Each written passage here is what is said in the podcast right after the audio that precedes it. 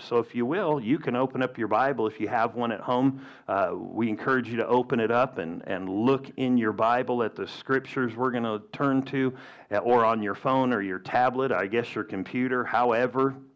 Um, Psalm 46, we're going to look at. I'm going to talk about God being with us. And um, you know, we had been teaching in a series called Plentiful, and we last week was the last week we talked about it but and it was talking about the harvest being right and people without a shepherd and how they're scattered and weary and and I'll tell you what that shows right now more than ever people need to hear the message of Jesus and the word of God and what God can do. So Psalm 46 I'm going to teach I guess or preach or do something not cartwheels um, because that might not be that graceful. But I'm going to share from the Word of God. I'm actually going to teach this whole psalm or share from this psalm. And maybe you're familiar with it, but verse 1 says this God is our refuge and our strength. God is our refuge. If ever this is true, it is to the New Testament believer who has God with them and God in them. Because even under this covenant, we've got a better one. And it says, God is our refuge and our strength. It says, a very present help in trouble. That means right now, he is present. He's going to be present when we go offline, when we go home, when we go to work, whatever it is, God is present with you. You can become conscious of the fact that God is with you if you're saved. He promised, I will not leave you, I will not forsake you. And so he said, and I'm a very present help in trouble or in a time of need. Well, that means he's not just with you. It's one thing to be with somebody, but it's another thing to be with them and helping them. You know, if you ever wanted help and said, uh, you know, you're carrying something, you know, real big and somebody sees you and they just keep talking to you, and it would have been nice if they said, need a little bit of help. You know, will you grab this, help me a little bit, and you're struggling. After you struggled a while, sometimes they gets through and they're like, You need some help. And then you always get the one in the crowd that will give you a hand. Thank you very much. But God's not like that. He's not going to give us a hand, you know, oh, we'll watch them work it out on their own. No, He works with us. When we put our faith into action and when we act on His word, He works with us. And He doesn't work with us from a distance, He works with us, in us, and through us, and He's with us, you know, on the inside and on the outside, you could say. And He said here, God is our refuge and our strength, a very present help in trouble. Therefore, because we know God will help us and work with us, we don't have to beg Him. You with me? I'm just going to say this don't say this, oh, well, God will just finally come through at the last minute. Don't expect that. At the last minute, God always comes through. No, don't expect that. Expect God's helping us now, right now, not in a week from now. When a week comes, He'll be helping us. He'll prepare the way in front of us. He'll do things, but expect Him to work now. Believe now. He said, believing you will receive. And so we need to believe now he's helping us. It says, therefore, I will not fear, even though the earth is removed, and though the mountains are carried into the midst of the sea, though its waters roar and be troubled, and though the mountains shake with its swelling, Selah. What does that mean? It means think about this. No matter what's going on around you, and he gives all the terrain of the world. So no matter where you are and wherever trouble comes up, we don't have to be afraid. You don't have to be afraid right now. You don't have to be afraid of germs. You don't have to be afraid of anything. Cooties, nothing. You with me? We don't have to be afraid. And I say that part is a joke, but you know, we don't have to be afraid. Why? Because God's with us and He's helping us. He said He lives in us and He quickens us. And so when He said all these different things, the mountains, you know, shaking, the earth being removed, and the swelling of the seas, all these different things, He's basically saying, listen, I'm with you. I'm your refuge. I'm your fortress. Don't just shout the victory when all things are calm. You can be bold when things are shaking all around. You can be confident when you're looking all around and seeing chaos and calamity. He said, I'm your refuge. I'm your fortress. I'm your protection. And therefore, I'm helping you you don't have to fear, no matter what you see going. And here's the big thing it's not just time to shout and go, Praise the Lord when everything's going good around us. You with me? We should have this all the time because good things are happening for us no matter what's happening in the world. And we can declare that, and we can expect that, and we can act that way. And so here, at the end, he said, Selah, or think about it. A very present help. Many of us are familiar with Hebrews 13 5 and 6. He said, I will never leave you. So when he said, Here, I am a present help, that means every day. That means tomorrow, in a month from now, last week, last year, no matter what, he was a present help. And in the New Testament, he said, I will never leave you, and I will not forsake you. In other words, it's that same kind of context of I'm with you, but not just with you, but with you, helping you. And so he said, When I'm here, I'm here with you, and I want to do something. I want to assist. And I know the Lord's paid for things, and I know there's an exercise of faith. And so when He said, I'm here, in these first verses, here in Hebrews, He also said, I will never leave you, and I will never forsake you. Or in other words, I will always help. I will always assist. In other words, you could say it like this I'll back up your faith, I'll be involved. And it goes on to say, so that because of this, now before it said, therefore we don't have to fear. Now in Hebrews 13 5, he said, so that we can boldly say. When is it that we need to boldly say? When everything's good? No matter what, no matter when, we can boldly say, God, you're helping us. You can declare this, and we should till he returns, or we go to be with him. You know, because, you know, I don't know that we'll be, you know, his return is that far off. But at the same time, we just need to be this way all the time. Why can I be bold? Is it in my own strength and my own ability that I trust? Here, when he said it, it's because he's with us. He won't leave us. He won't forsake us or let us down. Therefore, we can boldly say, The Lord is my helper. I will not fear, or whom shall I fear? In other words, what is there that I should fear? And I can boldly say, He is assisting me now.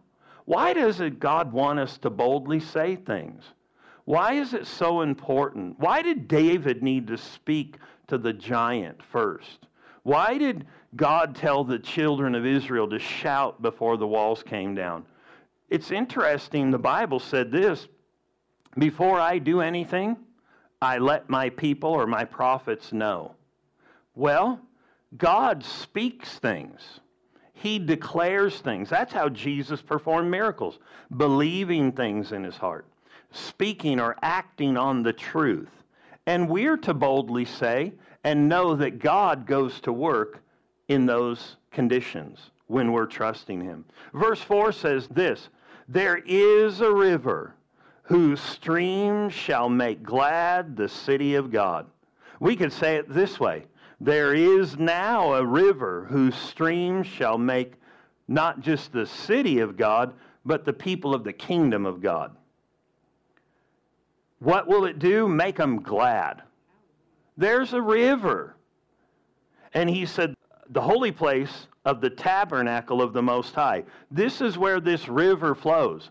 Well, we know this that the Bible said in Revelation 22 1, it says there's a river that flows from the throne of God. It's a life giving river. But do you know where does that go? Is it only in heaven? Here he said, after giving all these things and stuff going on, he talks about not fearing, even though the world's shaking. And then he said, There's a flow from me that will make glad the city of God, the holy place of the tabernacle of the Most High, or the dwelling place. Well, we know in the New Testament, he doesn't just dwell in a building, he dwells in his people. He dwells in you if you've given your life to the Lord. And so what's interesting is Jesus introduced this thought too. In John 14, 13, and 14, and you can turn there if you want to, he met a woman uh, who had been caught in adultery, or not, I'm sorry, not caught in adultery, was living in adultery. He didn't condemn her, but he said to her, he said, you know, he, he said he wanted a drink of water from her. And she was perplexed that he would even deal, you know, he would deal with her. And so Jesus has this conversation about drinking and this gift that he was to the world. And she said, Well, who are you? Are you greater than our father Abraham? And I'm kind of cutting through the story. And so I'm going to pick this up here in, in John, if I said that, 4, verse 13. And Jesus was talking about drinking from this natural well, and he talked about offering water that was divine, living water to humanity. Jesus said in verse 13, and he said to her, Whoever drinks of this water will thirst again. But whoever drinks of the water that I shall give him. Where do you think Jesus got his water? He didn't have a canteen. He didn't have normal water there that day because he said, Give me a drink of natural water. But he was talking about a different kind of water. And he was an emissary from heaven. He was God in the flesh. He was representing heaven. He was just extending the flow of heaven to humanity that day and telling them there's not only a throne, a flow from the throne of living water, but you could drink of this water. And notice how he said it. He said, But whoever drinks of this water, this natural water, you know, he'll thirst again. But whoever drinks of the water that I shall give him or her to that person. Only Jesus can give this water. This is a water nobody knows until they drink. You can sense God, you can experience God to a degree, but there's something about getting this. And he said, I shall give him this water that I shall give him. When he gets this, he will never thirst. But the wa- this water, or the water that I shall give him, will become in him a fountain of living water Notice this springing up into everlasting life. In other words, everlasting life will rise up out of you. He called this living water. It's the same kind of water that th- flows from the throne of God. Isn't it interesting here? He said it would make these people glad. No matter what was going on around them, God would work with them and he would bless them. But Jesus upped it. And he said, I'm going to put it in you. And it will constantly bubble up. No wonder we as Christians can claim joy, peace, and victory and know we've got a divine supply in us no matter what's going on in the world. And so in the next verse it says, God is in the midst of her or his people. Thank God he's still in the midst of us. It says, She or his people shall not be moved. Notice everything else is moving, but not God's people. God shall help her or help his people. Just at the break of dawn, the nations raged, the kingdoms were moved. He uttered his voice or his word, and the earth melted. This is God going to work. This is God, the one we serve. And notice this the Lord of hosts, verse 7, is with us. I don't know about you, but there seems to be a reoccurring theme that we're not alone. He was with them, He's with us, but He's also in us. And it says, The Lord of hosts is with us, the God of Jacob is our refuge or our protection. Then that word again, Selah, or think deeply upon this. Well, we know in Matthew 28 20, it says, when Jesus went to heaven, he said, and it's interesting, he goes to heaven and he said, Lo, I'll be with you always. He told all his followers, I'm going to heaven, but I'm going to be with you always. And it's interesting 1 John 4 4 says, Greater is he who's inside of you than he who's in the world.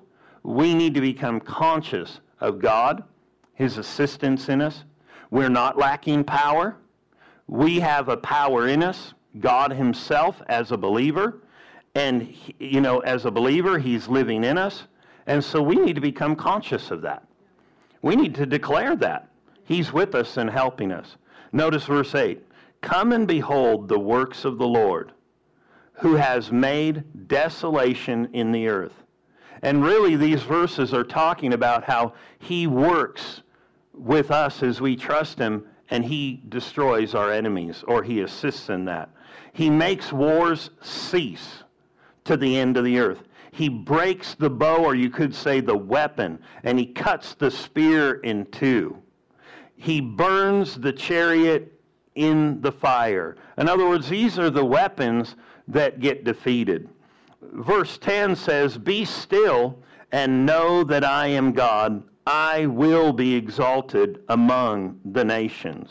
I will be exalted in the earth. Verse 11 says, The Lord of hosts is with us. The God of Jacob is our refuge. I want to turn to Matthew 20, or Matthew 18. God is with us. God is helping. One thing is for sure, we don't have to pray to God in life and go, please, God, do all these things you said here. Actually, we've been given authority to do things. We can speak to mountains. As a matter of fact, Jesus commanded people to do things. One time he came to the people and he had expected them to rise up in faith and deal with things. And he said, How long will I be with you? How long will I suffer you? Bring the child to me. In other words, he wanted them to get results. While he was on the earth with them, he was able to get results for them in a certain fashion. And he said, I'm not going to be here. You guys need to rise up and do this. You're going to need to do the works that I do when I leave. Because I'm going to come and live in you by my Spirit, but you're going to have to do my works. That's why he said, The works that I do, you will do also. So many people are waiting for God to do something when we should do something and God will back us.